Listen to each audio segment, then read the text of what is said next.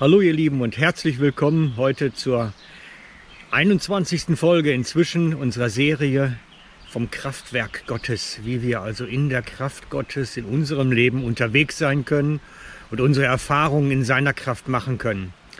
Und wir haben in den ganzen Teilen 1 bis 19 schon sehr viel Vorarbeit geleistet, indem wir festgestellt haben, ja, wie es, was es mit der Kraft Gottes eigentlich auf sich hat und wie wir da hineinkommen in dieses Geschehen und dieses Kraftfeld seiner Macht und Herrlichkeit. Und in diesen Folgen 2021, heute Nummer 21, geht es darum, wie wir das praktisch leben und anwenden. Und zwar so praktisch, dass sich jeder ganz klar ist da drin, wie es funktioniert. Also ich setze ein Stück voraus, dass ihr die Folgen am Anfang schon geschaut habt. Wenn nicht, kann ich nur empfehlen, sie euch nochmal anzuschauen. Es lohnt sich wirklich, da hineinzukommen. Heute, nein, wir müssen anfangen bei der Folge 20. Bei der Folge 20 ging es darum, dass ich euch gezeigt habe, wie man proklamiert. Das heißt, wie man die Proklamation spricht über das Leben eines Menschen und wie man Gottes Absicht über in der unsichtbaren Welt verkündet über dieses Leben. Und heute kommen wir in noch etwas strangere, in noch etwas speziellere Form hinein. Heute geht es darum, das Gedankengebäude anderer Menschen ein, zum Einsturz zu bringen.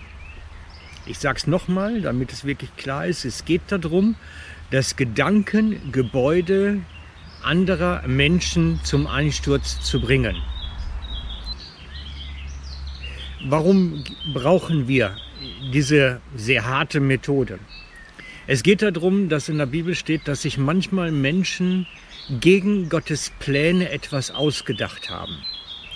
Und zwar geht es auch darum, dass das durchaus auch bei Christen so sein kann, dass sie gegen Gottes Pläne etwas ersonnen haben oder seinen Plänen und Absichten zuwider, also entgegen etwas überlegt haben.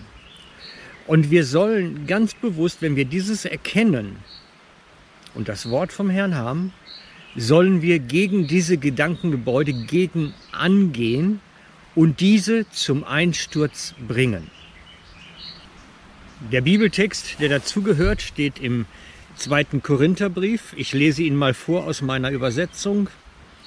Denn die Waffen unseres Kampfes sind nicht menschlich, sondern mächtig vor Gott zur Zerstörung von Festungen. Und dann kommt das entscheidende Wort mit Beginn von Vers 5, 2. Korinther 10, Vers 5. Das erste Wort heißt wir. Wir. Es geht um dich und mich. Wir. Wir zerstören damit. Da ist die Absicht bekundet, was wir tun sollen. Wir zerstören damit kluge Anschläge und jede Höhe, die sich gegen die Erkenntnis Gottes erhebt. Es ist ein bisschen, tönt erstmal ein bisschen wirr, aber es wird gleich klarer. Die sich gegen die Erkenntnis Gottes erhebt und nehmen alles Denken gefangen unter den Gehorsam Christi. Wir nehmen Denken gefangen.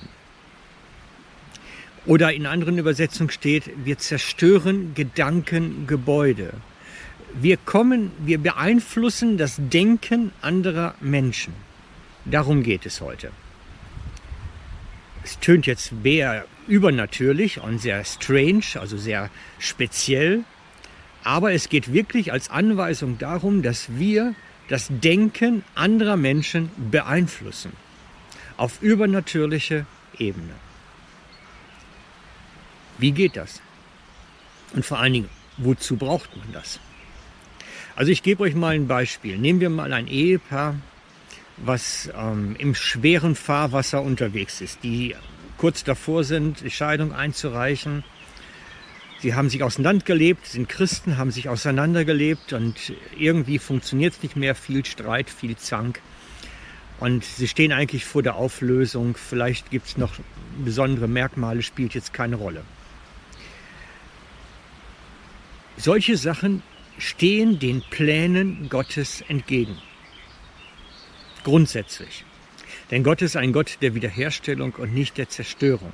Gott ist ein Gott, der Leben zurechtbringt und Dinge heilt und nicht zu Ende kaputt macht. Grundsätzlich möchte Gott heilen und wiederherstellen in solchen Fällen. Das heißt, Sie sind in einer Gedankenspirale, also die Betroffenen sind in einer Gedankenspirale drin, wo es eigentlich nur noch um Trennung und Auflösung geht. Und Gottes Plan ist aber Heilung und Wiederherstellung. So müssen wir sie aus ihrem Denken herausholen. Früher habe ich gedacht, das könnte man machen, indem man ernsthafte Gespräche mit den Beteiligten führt.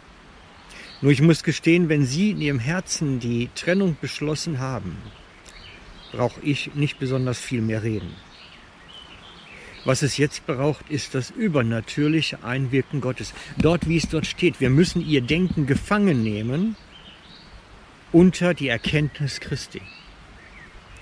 Wir müssen hineinkommen in diese Denkmodelle, in denen sie verhaftet sind und müssen diese zerstören. Es sind Festungen in dem Moment. Hier steht es. Wir sind berufen, Festungen zu zerstören. Vers 4 vorher. Du und ich.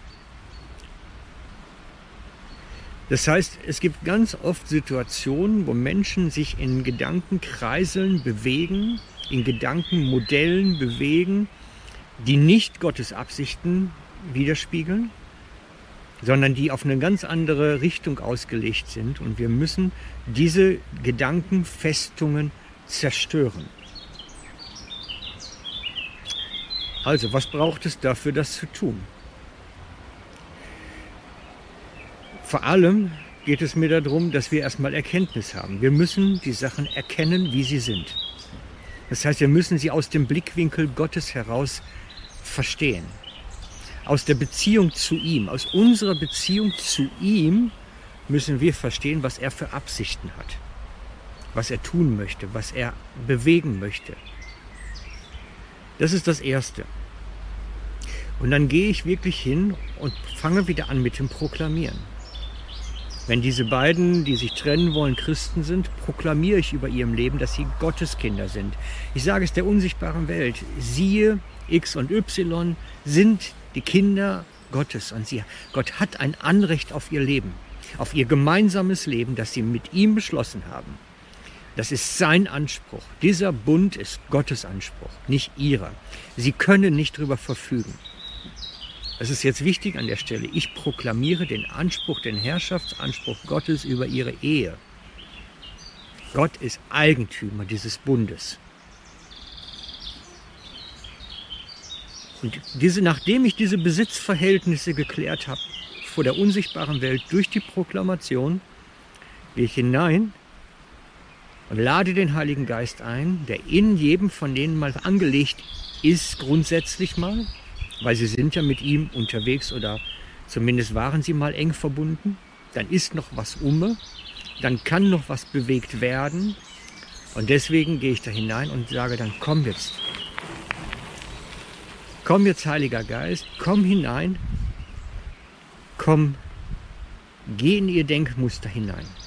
Und durchbrich es mit deiner Kraft.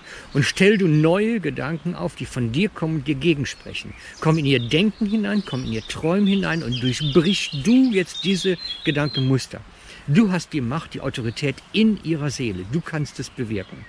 Komm jetzt, Heiliger Geist, und wirke in ihnen mit deiner Kraft und Herrlichkeit und Macht Geh in X hinein, geh in Y hinein und durchbrich ihre Gedankenkreisläufe und zerstöre diese Festungen von Gedanken und wirke du etwas Neues in ihnen, das dir entspricht. Mach ihre Herzen weich und demütig, dass sie sich wieder aufeinander zubewegen und so weiter und so weiter. Das heißt, wir haben jetzt die beiden Teile 2021 zusammen. Ich proklamiere den Herrschaftsanspruch Gottes über dem, dass sie den Ehebund geschlossen haben. Über den Ehebund proklamiere ich den Anspruch Gottes. Und ich lade den Heiligen Geist ein, jetzt ganz konkret in der Situation, komm hinein und durchbricht du jetzt dieses Gedankenmodell. Wir können es nicht tun, aber er kann es. Und wir sollen hineingehen und wir sollen das tun Wir laden den Heiligen Geist ein, in ihrem Denken, in ihren Träumen etwas zu tun, was Neues schafft. Und ich lade euch ein, ebenso zu beten, zu handeln, ebenso in eurem Verantwortung als geistliche Menschen unterwegs zu sein. Es ist viel mehr möglich, als ihr glaubt. Viel mehr möglich. Und ihr habt ganz bestimmt Menschen in eurer Umgebung, die solche Gebete brauchen können. Vielleicht geht es nicht um Ehe, vielleicht geht es um ganz andere Dinge. Aber man kann Gedankenmodelle durchbrechen. Im Moment bin ich dran, so etwas zu durchbrechen bei Leuten, die suchtkrank sind. Auch das ist eine Variante. Bei Christen, die suchtkrank sind, dass man auch dort Gedankenmodelle zerstört. Und dann gibt es natürlich noch viel mehr zu entdecken und das kommt dann in den nächsten Folgen. Ciao für heute, euer Frank.